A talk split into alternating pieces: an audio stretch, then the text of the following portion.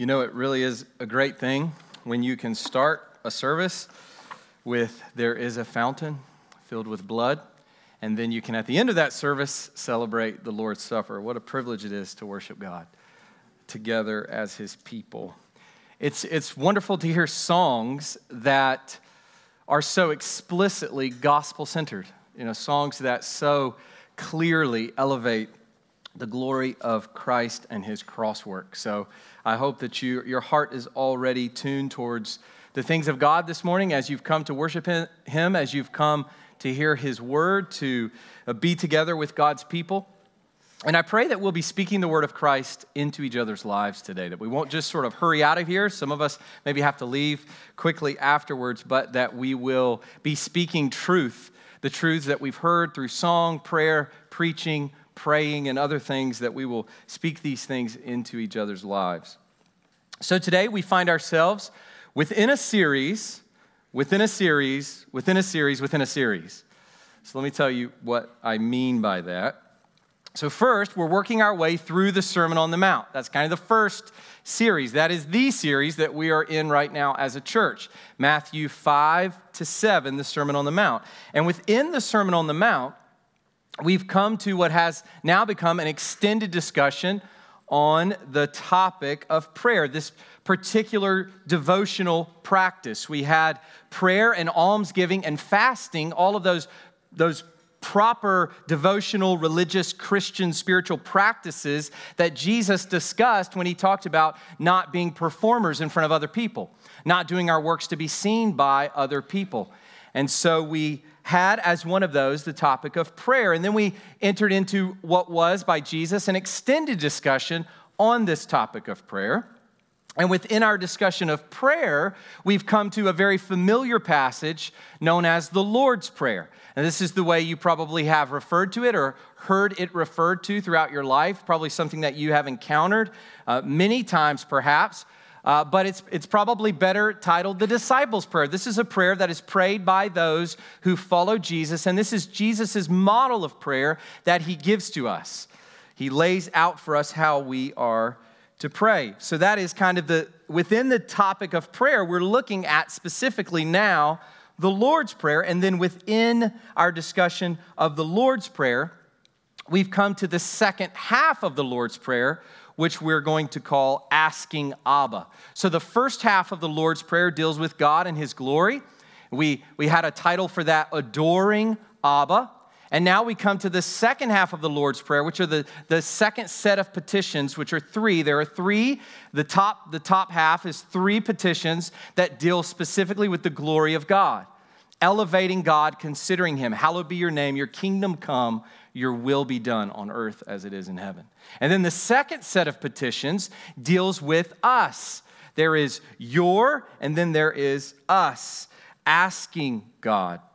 And so today we'll enter into these petitions. So, a series within a series within a series within a series.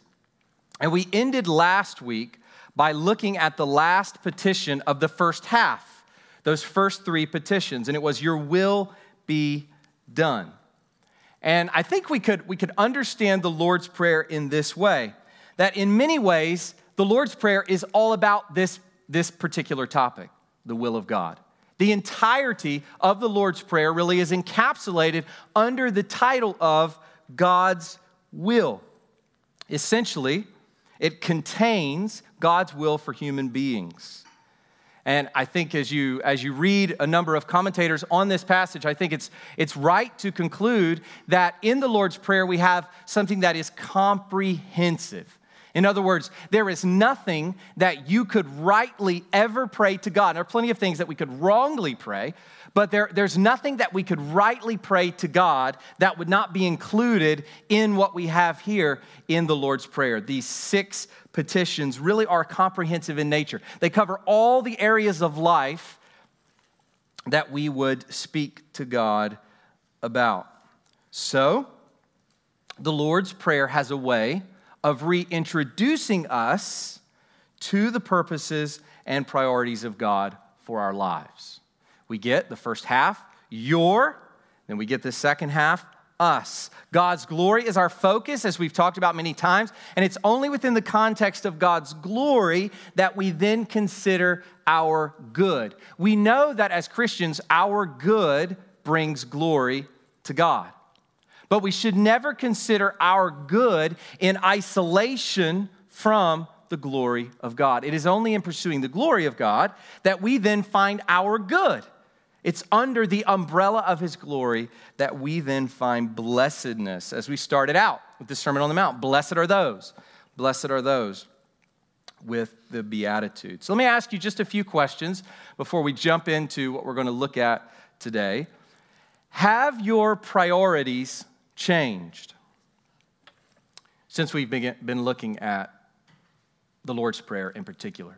Have your priorities changed or have they remained the same? One of the things that we hope happens when the Word of God is opened, whether that's at home in your own personal private time with God, or in a small group setting where you're reading and discussing God's Word together, or most particularly as, as we come together as a corporate body and we hear preaching from God's Word, one of the things that we hope happens is that it changes us, that we don't remain the same that we actually hear the word and heed the word. This is one of the things that we have in our membership covenant when you sign it. Is we one of the items there is that we say members hear and heed the word of God. That we're saying as we come to, to, to become a member, as we come to covenant together at Four Corners Church, we are saying that we are committing ourselves to this hearing and this heeding. So, just a question here as we've been in the Lord's Prayer are you heeding the Word of God in this area that it has transformed your priorities? It's changed the way you think about God and self and the relationship between the two. Let me ask it this way Has there been a greater, a greater desire for the hallowing and the reigning of God since we've been going down this road? Since we've gone down this road of the Lord's Prayer, there should be a, a, recognition at the very beginning that God's name being hallowed and his kingdom advancing in the world is of top priority for our lives, of top priority for our prayers. So, how is that going? Let me ask this question Have you tried using the Lord's Prayer as a skeleton? You know, I will tell you in all honesty, all transparency, before I came to this passage of Scripture, I would say that the Lord's Prayer was a bit distant for me.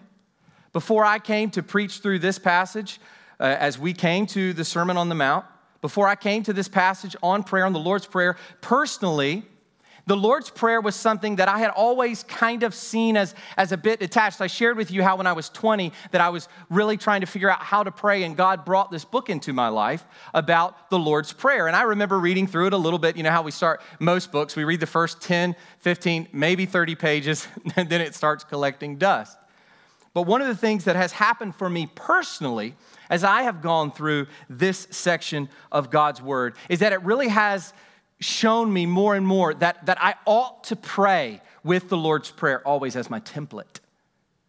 That the Lord's Prayer should be the skeleton for my daily prayers to God. Is that the case with you? Have you responded to God's word in this very particular way? And then I want you to consider this. One way of answering the question, what is God's will for my life? Is to pray in this way. So we ask the question, we come to the Bible, we come to church, we come to God's people, and we're always asking. We live in a culture where this is a, a, a paramount question among Christians. What is God's will for my life? What is God's will for my life? What is God's will for me? And one of the ways that I think we could answer that question in a very biblical way is to say this God's will for you is that you pray like this. And when we pray like this, catch this, when we pray like this, God's will, His purposes, and His priorities become increasingly the purposes and priorities of your life. So that God's will actually begins to manifest itself in a true biblical way in the everyday life of every Christian who responds to this prayer rightly. So today, We begin the second half of the Lord's Prayer, asking Abba. You see that up there. But this morning we will only cover the first petition of this half, which is verse 11, chapter 6. You can go ahead and turn there. Uh, Matthew chapter 6. So we're working our way through the Sermon on the Mount, about halfway. Matthew chapter 6, verse 11 Give us this day our daily bread. That's the petition that we are going to look at this morning. I want to do something a little different today as we are gathered here together, as we read God's word. I want to ask you to stand as we read God's word together, but actually want us to read the Lord's Prayer in unison together. So you have your Bibles there, turn to it. Matthew chapter 6, verse 9. We'll start with Our Father in heaven in verse 9, and we'll end with verse 13. You can go ahead and stand if you will. Now, let me make a quick note before we read this in unison. Reading in unison is always a little bit difficult, can be. Um, but this is something that we're going to start doing habitually here at Four Corners, particularly after the Lord's Supper. So uh, you'll remember that we do the Lord's Supper. If you've been here, we do the Lord's Supper, and after that, we have a little bit of a period of silence or a period where there's instrumental music. You just have some time to pray and talk to the Lord and respond to the service. And then after that, one of the things we're going to begin to include is an affirmation of faith. This is where we're going to stand up as a local church, and together we're going to affirm what it is we believe. Now, a number of these affirmations of faith will come from Scripture. So, for example, in 1 Corinthians 15, you have that we believe that Jesus Christ died according to the Scriptures. He was buried, he, he was raised according to the Scriptures. Passages like that, but also passages or, or uh, chunks of text like the Apostles' Creed, portions of the Heidelberg Catechism or the Westminster Catechism Confession. So these are things that we're going to start doing together. So maybe this morning could be a little bit of practice for us. Um, so we're in Matthew chapter 6, starting in verse 9, and we're going to go through to the end of verse 13.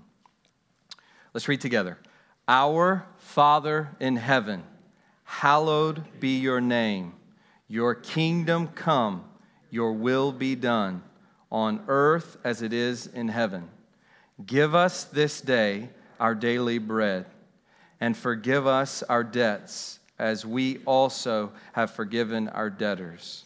And lead us not into temptation, but deliver us from evil. Go ahead and sit down if you will. Thank you. Just want to make a quick note before I pray and ask. Feels a little strange to pray after reading that prayer, uh, but I want to pray and ask the Lord's blessing on our time looking at this prayer. Uh, but I want to quickly note that verses 14 and 15 are going to be included. You'll see that those verses are included in this second section, asking Abba. And that's because verses 14 and 15 really are an expansion or a further explanation of that second petition in the second half, which we see in verse 12 Forgive us our debts as we also have forgiven our debtors. So, in this section, which we're covering now, we will look also at those verses. But let me pray for us just ask that the Lord will bless our time in His Word, and He will change us, that we will heed His Word, and that we will become better prayers. Let's ask Him. Our Father, you are gloriously enthroned in heaven. Father, you are omniscient, omnipresent, omnipotent, and you are loving and compassionate and kind and merciful and gracious to us in your Son, the Lord Jesus. Father, we are grateful that we pray to you and we can have great confidence that you hear us and that you love us and that you care about our very specific needs. Father, we ask that in our lives, in our church, that your name would be hallowed, that you would be held up as great, that people all around this church, all around our community groups, all around each family, that people will come to say, God is great, God is good. He is incredible. He's amazing. He's powerful. That they will come to say that because your truth is borne out in our lives. Your character, your attributes become increasingly displayed in our lives. Father, we ask that you will convert sinners, that you will build up the saints, and that you will accomplish your purposes in each of us for your glory. Father, we realize that oftentimes our purposes are not your purposes. That even today, as we, as we sit here, as we stand here this morning, that even today we recognize that each of us is undoubtedly pursuing things, things at work, things in family life, hobbies, things that we want to do in the future that are not from you, but are from self. And God, we ask that increasingly it will be the case that our purposes line up with your purposes, that our will is your will. And so, Father, we pray that you will help us in that regard. We ask that you will meet our physical needs. There are some in our church who are sick, who are suffering in various ways. We ask that you will be gracious and merciful to them in your provisions. And Father, we pray that you will forgive us for all the ways in which we fail to obey you and obey your word and love you, all the ways which we fail to trust you as our Father, all the ways that we fail to honor your Son and to believe that his vicarious death and resurrection is for us and that we have salvation through him alone. Father, would you forgive us for our sins? And we ask too that you would protect us from future sin that you would lead us away from moments in which we could fail, from situations where we could fall. God, we recognize our frailty and our weakness, and we pray that you would uphold us and keep us by your Holy Spirit, that you would send your angels to be ministering spirits to those of us who belong to you, that you would keep us in the faith, and that we would not fall away. God, we pray that you will protect us from the evil one as he seeks to destroy us and destroy our families and to destroy our church. We pray, Father, that you will do all of these things for your glory and for the sake of your holy Son. God, we love you. We thank you for time together today. We pray that your word will be so clear to us and that you will use it to change us. We ask for all these things in Jesus' name. Amen. So, the title, as I've said already, is Asking Abba. Today, part one, we're just covering the first petition Give us this day our daily bread. And so we are praying essentially that our sustenance will be supplied. You can go ahead and put up that next slide if you will. If you will, will. We're praying that our sustenance will be supplied. So we've already prayed that his attributes would be acknowledged. Remember the first set, that his attributes would be acknowledged, that his reign would be realized, that his purposes would be perfected. And now we're looking, we're going from your, your, your to us, us, us. And we see that in this, this fourth petition, we have our sustenance supplied. That is what we pray to the Father. And I think there are four things to consider as we try to understand this, this petition.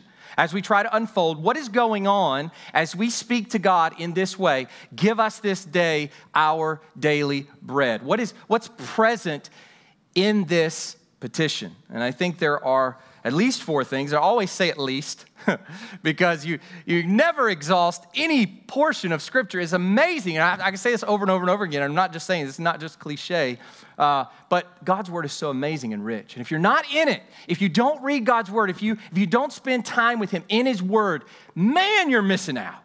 Because God's Word is so rich, it is so deep, it is so powerful and effective. And so we see at least at least these things the omnipotent ownership, the common concerns, the daily dependence, and the proper perspective, I think, come out of this petition. So let's look at the first the omnipotent ownership. The first words give us. Those are the first words that we find here give us, and they serve to remind us that we are asking for someone to do something. We're asking for someone to act on our behalf, to act for us with regard to us. And this should immediately draw our minds back to those very first words. And in fact, if we could say, that the Lord's Prayer, if, the, if we could sum up the Lord's Prayer, really, we sum it up with these, these words Our Father in heaven. That encapsulates really everything that we will encounter as we go through the Lord's Prayer. But verse 9, we have that address, Our Father in heaven. And do you remember what Jesus says about heaven? We have to go all the way back in chapter 5 to a passage that was pretty unrelated. Well, not entirely unrelated, but it, but it was very different, a very different topic from what we're looking at now. And we go back to Matthew chapter 5, verses 34 to 35. And I want you to hear what Jesus says about heaven and help us understand a little more these words, our Father in heaven. So he says there, verses 34 to 35 of chapter 5, but I say to you, do not take an oath at all, either by heaven, for it is the throne of God. But then listen to what he says about the earth. You see this distinction heaven and earth. He says, or by the earth, for it is his footstool. So you imagine God's throne is heaven, and his footstool, where he rests his feet, is upon the earth. And he goes on to say, or by Jerusalem, for it is the city of the great king. So here's what we have the word heaven reminds us that God is the ruler, the governor, the overseer of everything. He is the ruler of all, that he rules supreme over the earth. And we've already seen this with the words, Your kingdom come. We talked about how we, God, God does not need to be crowned king. We're not praying that God become king. God rules over every speck of dust. He rules over every speck of dust on Mars. He rules over every single thing that He has made, both seen and unseen. So we already have encountered this idea of Him as King. But I think packed into this idea of our Father in heaven is already his kingship, his rulership, his throne. He sits over the earth, and his feet rest upon the earth, as it were. And as the one who is over all things, he is also the one who owns all things. And even more, he is the one who dispenses all things. If you've ever gotten a gift from someone, it doesn't make any sense if you get a gift from someone who went and took that from somebody else. That's not a gift, that's stealing, that's robbery. Okay, but if someone takes something that they own, they purchased it with their own money, and they then bring that and give that to you, even if you recycle Christmas gifts, because that Christmas gift came to you, you take that, you give it to somebody else. It's yours, you own it, and you give it to somebody else. That is a gift from your ownership. That is yours to give. And I want you to see that that is the case for God with regard to everything. He owns everything. Anything that could be given or could be dispensed is from Him. So I want you to see this idea in a few places. Romans 11 36. Hear these words For from Him and through Him and to Him are all things. From Him, all things, everything. James 1:17, which was our call to worship, every good gift and every perfect gift is from above, coming down from the Father of lights, with whom there is no variation or shadow due to change. Everything is owned by Him and dispensed by Him from His resources as the creator of all. We see this in creation. The very first words of the Bible make this abundantly clear to us. In the beginning, God created the heavens and the earth. Before, there was nothing.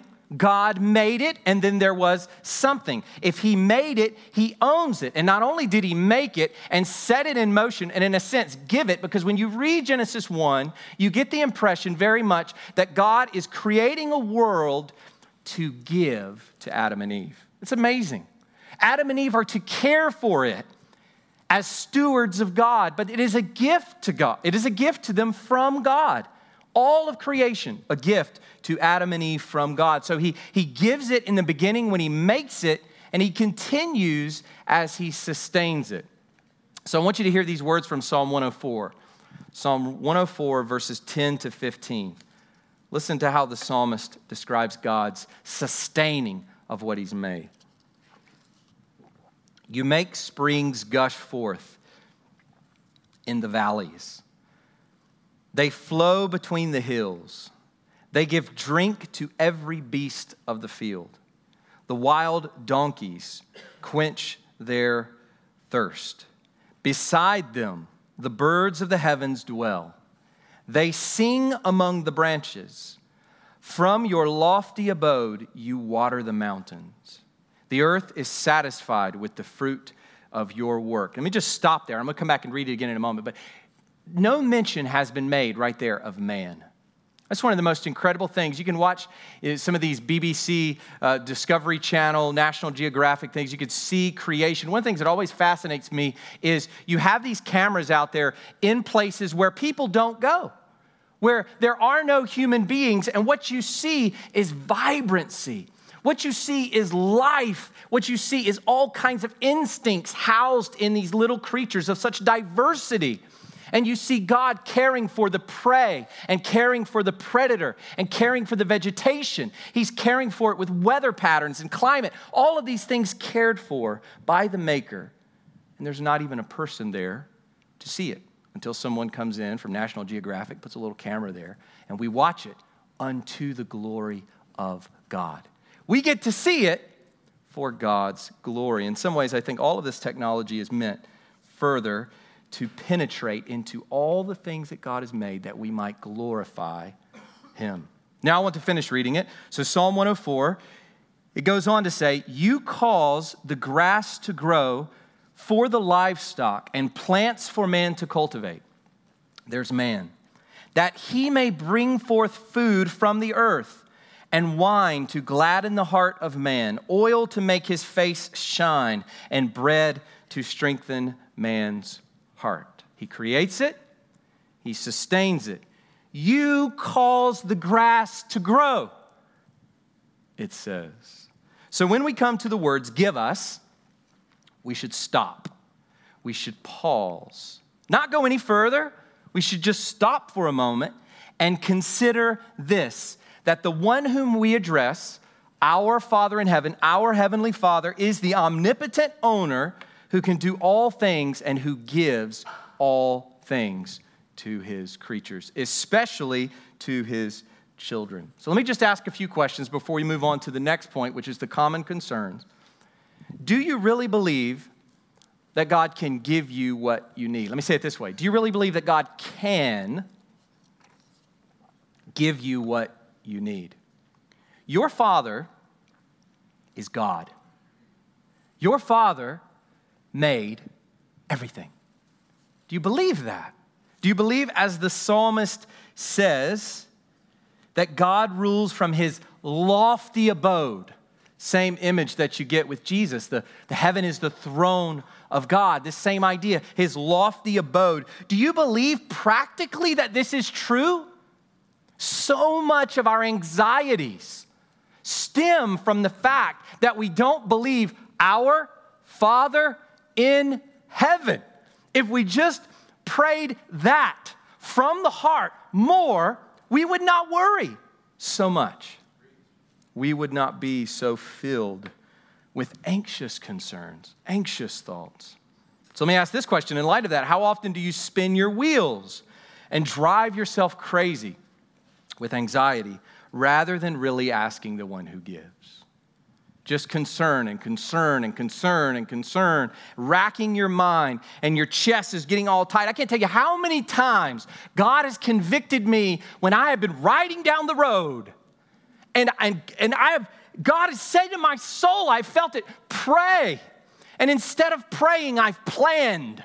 I've strategized. I talk out loud when I do that, so you know, I just that's how I do it. So I'm riding down the road, and instead of praying, and asking for God's help and asking for His wisdom. I think and I strategize, and it comes to nothing because it's all me and it's not God.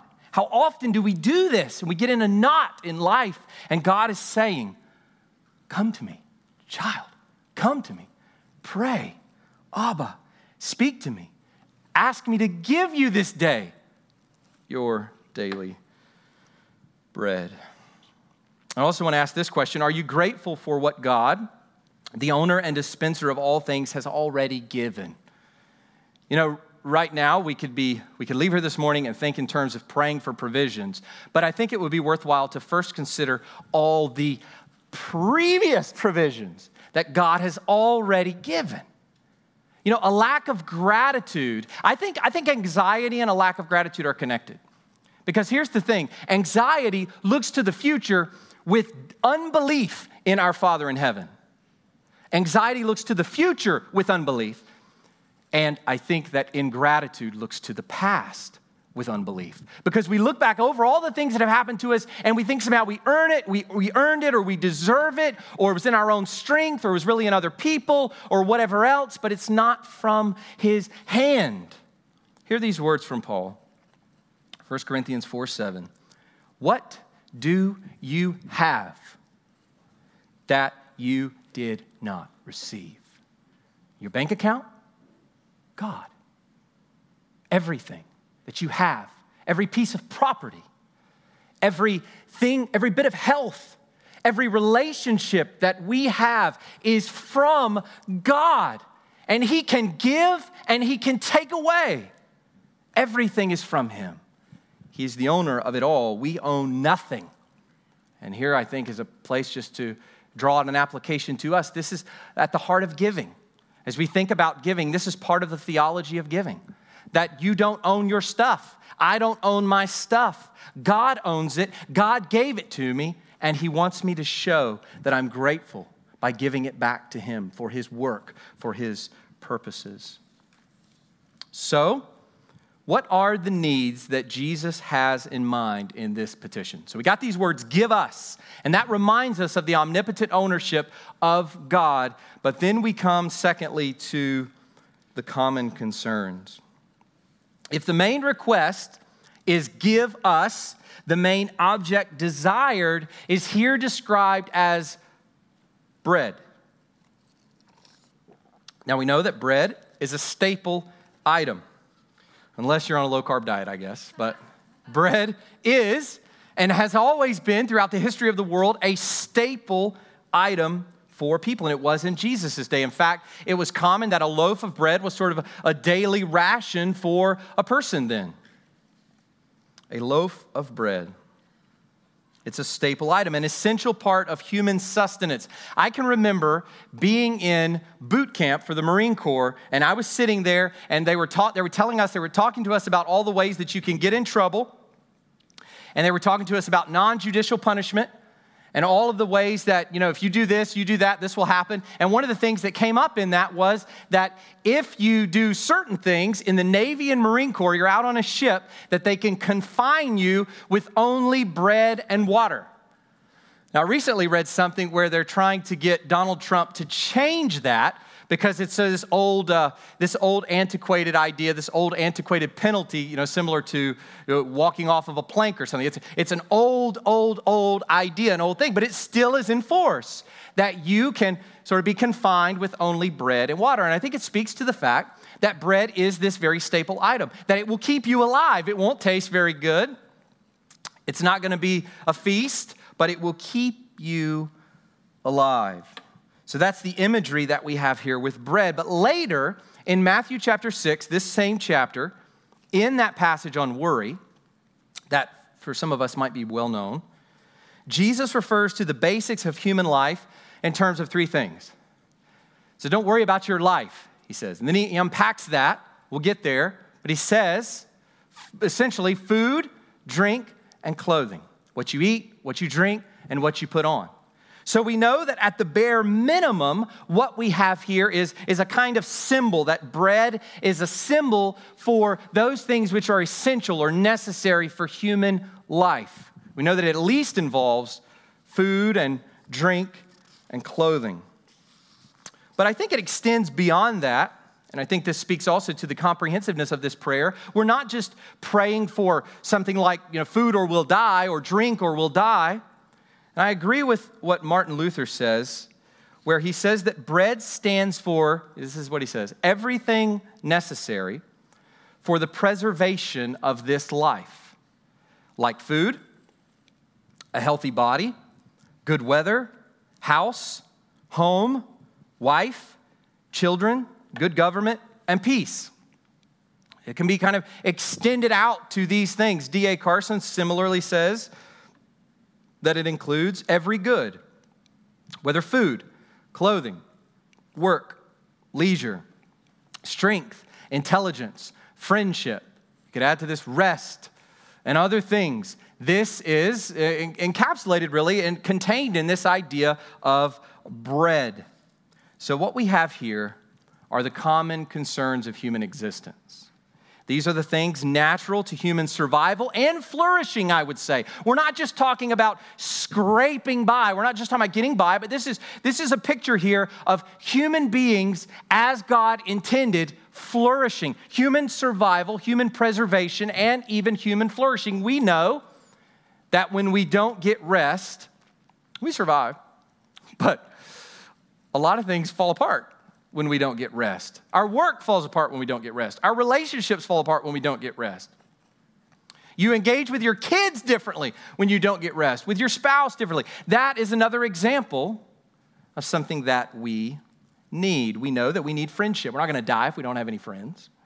We're not going to die without friendship, but we know that this is an essential part of what it means to be human. These are common things that human beings seek and desire. And we are told to ask God for these things in prayer. Give us bread. Give us these things. So I want to ask two questions briefly. Do you really believe that God cares about your physical person? You know, we've just been talking about God, hallowing of God's name. That one seems like way up there in the clouds. Your kingdom come, way up there. Your will be done. We start, especially in our culture, we start to sort of bring that down to earth a little bit, although we have to be careful, as I said last week, in how we do that, how we personalize that. But, you know, at the very beginning, God recognizes the fact that we are a, a psychosomatic person that we involve soul and body, that we are a soul and a body joined together, that our soul never exists, our spirit never exists apart from our body here on earth. We know that when we die, our soul goes to be with God, but guess what?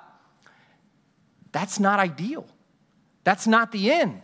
That's the reason we believe in something beyond dying, go to heaven, it's dying, go to heaven, and then when Christ returns, he will raise us from the dead so that our bodies can be reunited with our souls and we can be truly, eternally, beautifully human, just like our Lord Jesus will be now, forever.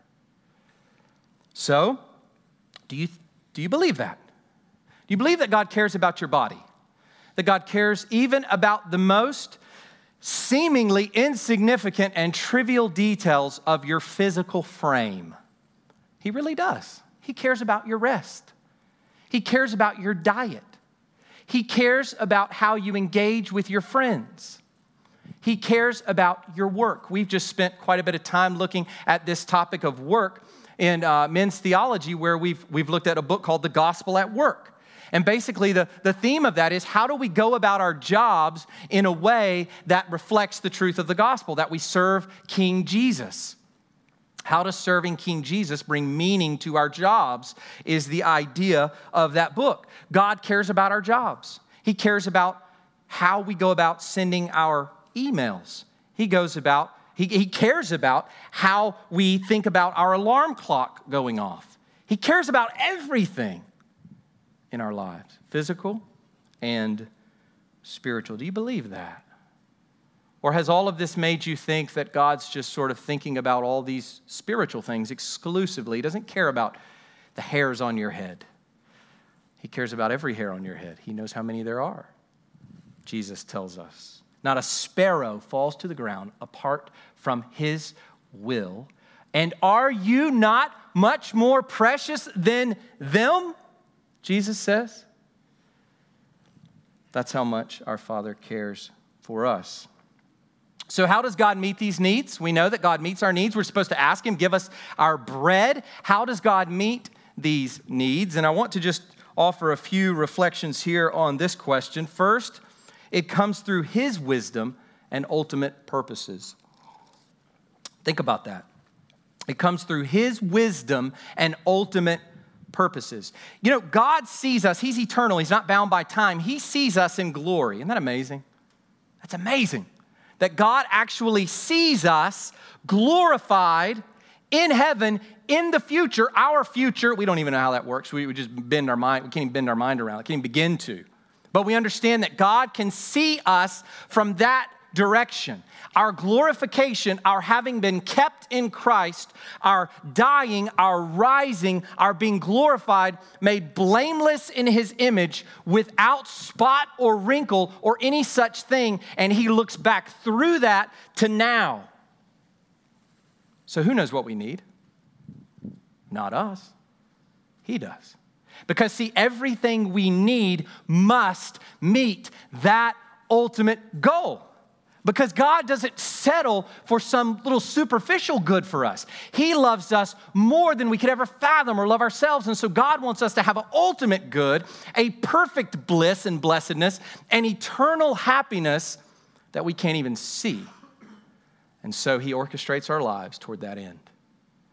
And everything we think we need, God comes along and He says, Well, just like our little kids, you think you need three packs of M&Ms, but no, you don't. I see the future. I see what's going to happen to your teeth.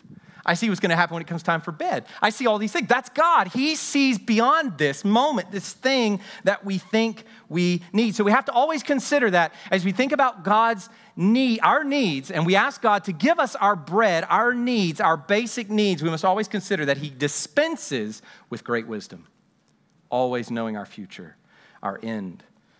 We see this Philippians 4:19 and my God will supply every need of yours according to his riches in glory in Christ Jesus. According to his riches in glory. It's a bigger idea than just this specific thing. And then Proverbs 30, 8 to 9. Remove far from me. Listen to that. I love this verse, these verses. Remove far from me falsehood and lying. Give me neither poverty nor riches. That's an interesting prayer. How many people pray that? God, don't ever make me rich. Don't ever make me rich. Give me neither poverty nor riches. Feed me with the food that is needful for me, lest I be full and deny you and say, Who is the Lord? Who is the Lord? Maybe sometimes we think, Why am I not more full? Why am I not fuller? And the answer God would say is, For this reason that you not forget me, that you depend upon me. Lest I be full and deny you and say, Who is the Lord? Or lest I be poor and steal and profane the name of my God. It's incredible when you think about it. God is looking for our needs to be met in the right way. Second thing I want, to, I want you to see is that it comes in the midst of a fallen world. You know, some of us want God to meet our needs in such a way that now we live as though we are in paradise. We forget Adam. We forget that we in our flesh are in Adam, but in our spirit are in Christ, that our bodies will die. So ultimately, God will provide our needs, but that does not negate the fact that we're all dying. That does not negate the fact that not only are we dying, but that very death shows itself up in the flesh when we sin, and that we are still in a fallen world. So it must always, we must always remember we ask God to give us our needs in this context. Psalm 34 19, many are the afflictions of the righteous. God does not promise us a trouble free life. Many are the afflictions of the righteous, but the Lord delivers him out of them all. That's the promise that we have from God. Is he ultimately cares for us, but we still are going to have troubles. We still are going to have to endure things in this life. So it comes through his wisdom, it comes in the midst of a fallen world. I want you to see this too. It comes through our own labor. It doesn't just drop from heaven into our laps. We see this especially in a fallen world. Genesis 3:19 it says by the sweat of your face you shall eat bread. By the sweat of your face. Human labor is a part of what it means for us to receive our bread. Paul will say if a man does not work, he should not eat. Part of the means by which God will provide for you and for me is through the work of our own hands. the work we do, the labor that we do in the world. We see this in 2 Thessalonians 3:12 where Paul says that the believers are to do their work quietly and to earn their own living. So God meets our needs through our own work. Providentially, he gives us strength and rest and talents and skills so that we can do work by which we earn income by which we then have our needs met. All of it comes from him. But there are means it's not a, miracle thing, it's not supernatural, it's natural. God uses natural means to accomplish these things, still from Him, but naturally so. And then finally, I want you to see that it comes through community. The beginning of Acts chapter 2, we get these words about the early Christians. They were selling their possessions and belongings and distributing the proceeds to all as any had need. That's what the early Christians did. And Paul says in Romans 12, 13, contribute to the needs of the saints. Titus 3:14, and let our people learn to devote themselves to good works so as to help cases of urgent need. One of the ways that you have undoubtedly seen God meet your needs is through his people. Still God. Who met your needs? God met your needs. Through, by means of his people. And so, this is another way that we see the manner in which God does this. But we don't just pray for bread, we pray for daily bread. And that's where we come to the next portion. The next point here the daily dependence. Probably one of the most vivid images that lies behind this petition is the manna that God provided the Israelites in the wilderness. Do you remember that story? So they're out there in the middle of nowhere, in the middle of the rugged terrain of wilderness and desert mountains. And God provides them every day bread, a kind of cakey, oily bread that rested on the ground. And they would go out in the morning and they would pick that up for that day only. And if they tried to keep some and hold it in the house, they would be they would stand condemned for doing that and it would rot. But it would not rot for that day. God provided them bread every single day. And I think that image lies behind what we have here. It says in Exodus 16:4, "Then the Lord said to Moses, Behold, I am about to rain bread from heaven for you. And the people shall go out and gather a day's portion every day, that I may test them whether they will walk in my law or not. So they were to trust God's provision daily, which means this there was never a moment when they did not have to depend on God to provide their needs.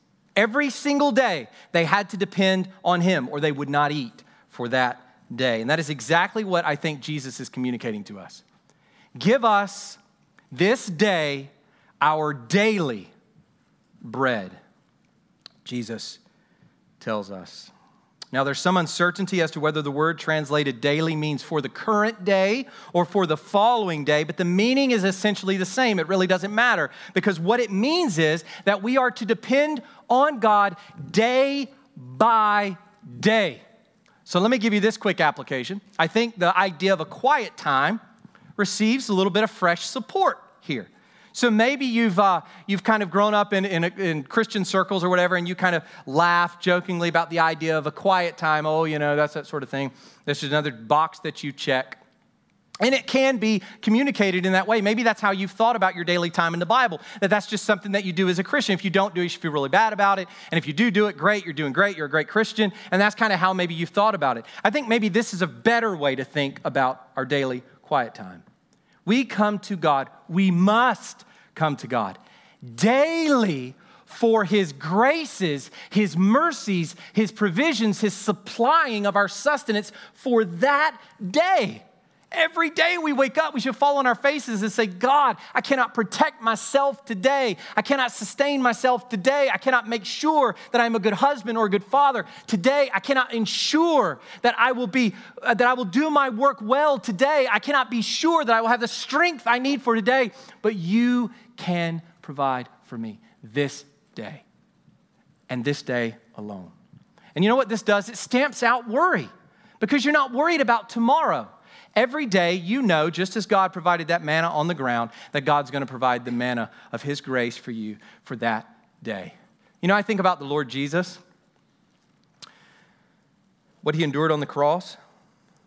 Consider this the cross loomed over His entire life.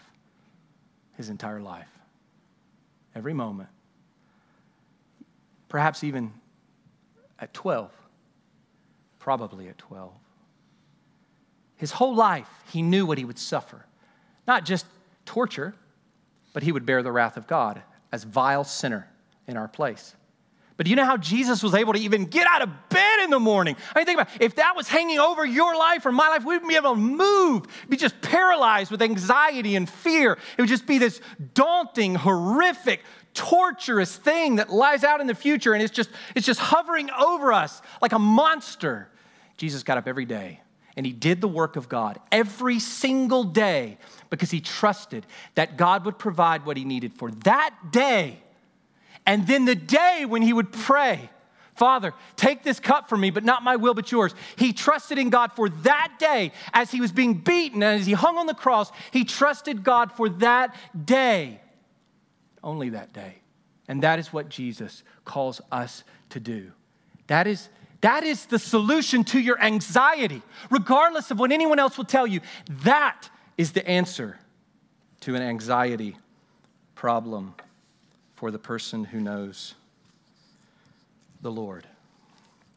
So we've considered the request give us the thing requested, bread, and the timing or the frequency of the provision daily. But there's one very important big picture point that we need to close with briefly this morning as we finish up. And that is the proper perspective. So we know that God cares about our physical needs. It's very important that we know that and believe that. He wants us to pray for such things and to entrust such things into His sovereign hands every single day, trusting Him every day until we die. You don't have to worry about the hour of your death right now live today. But I want you to see that we must always view our physical needs in our prayers for physical needs with the proper perspective.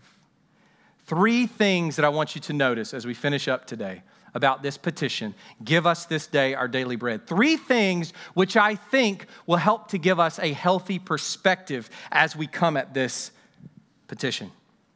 The first is I want you to notice the weight in the second half, that it's on the spiritual. So, see this. The first three petitions in the first half all deal with God's glory. The second set of petitions, the last three, all deal with our needs. And notice this where's the weight? What are your greatest needs? What are my greatest needs? It's not physical. It's not that I don't get sick. It's not that I have great relationships. It's not that I'm, that I'm just a, a prosperous person. It is spiritual. It's my soul. It's my spirit. It's my eternity. That's what matters most. Notice, give us this day our daily bread. Yes, we are in bodies. But then notice where Jesus goes. Forgive us our trespasses as we forgive others. Lead us not into temptation, but deliver us from evil. Notice the weight is on the spiritual. Also, want you to notice this. You cannot read, Give us this day our daily bread. If you've ever encountered the New Testament, really to any degree, you cannot read this without thinking of what the real bread is. Jesus said, I am the bread of life.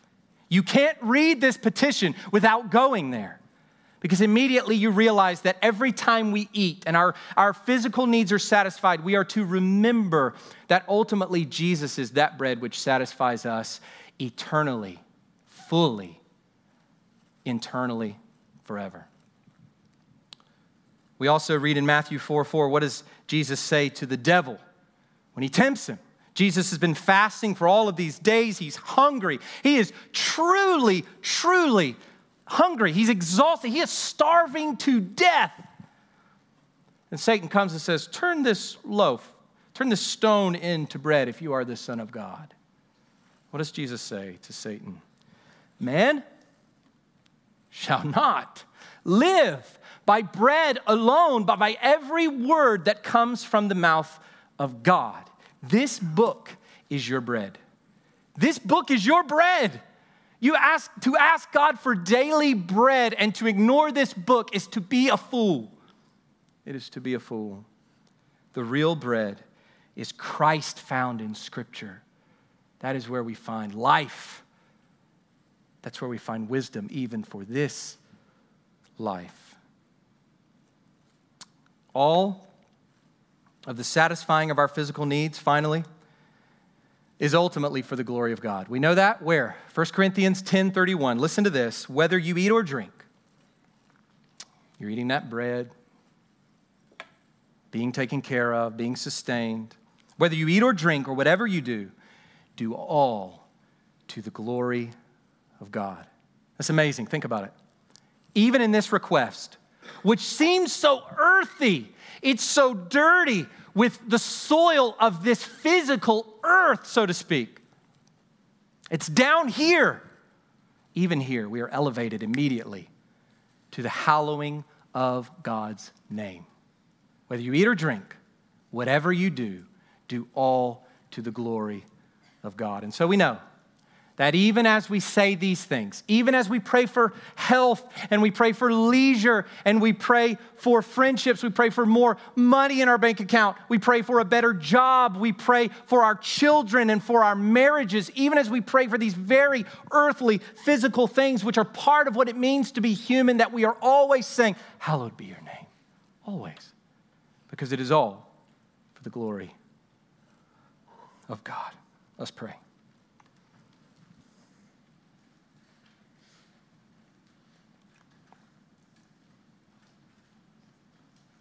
Our Father, we thank you that you care for our hairs down to our toes. You care for us from the most external layer of our skin to the marrow of our bones. You care for our physical frame. We praise you for that, Father that you love us in this very concrete way that you meet our needs. And God, we pray that we will trust that, that we'll leave here today with less anxiety than when we came, that we'll leave here today with greater confidence in you as the sovereign, omnipotent owner of everything, that you care for us, that you want to give good things to your children. That we'll trust your purposes, that our, what we think we need is not what we really need sometimes. Father, help us trust that. And help us today to feast on the bread of life. He who feeds us forever. God, we pray these in Jesus' name. Amen.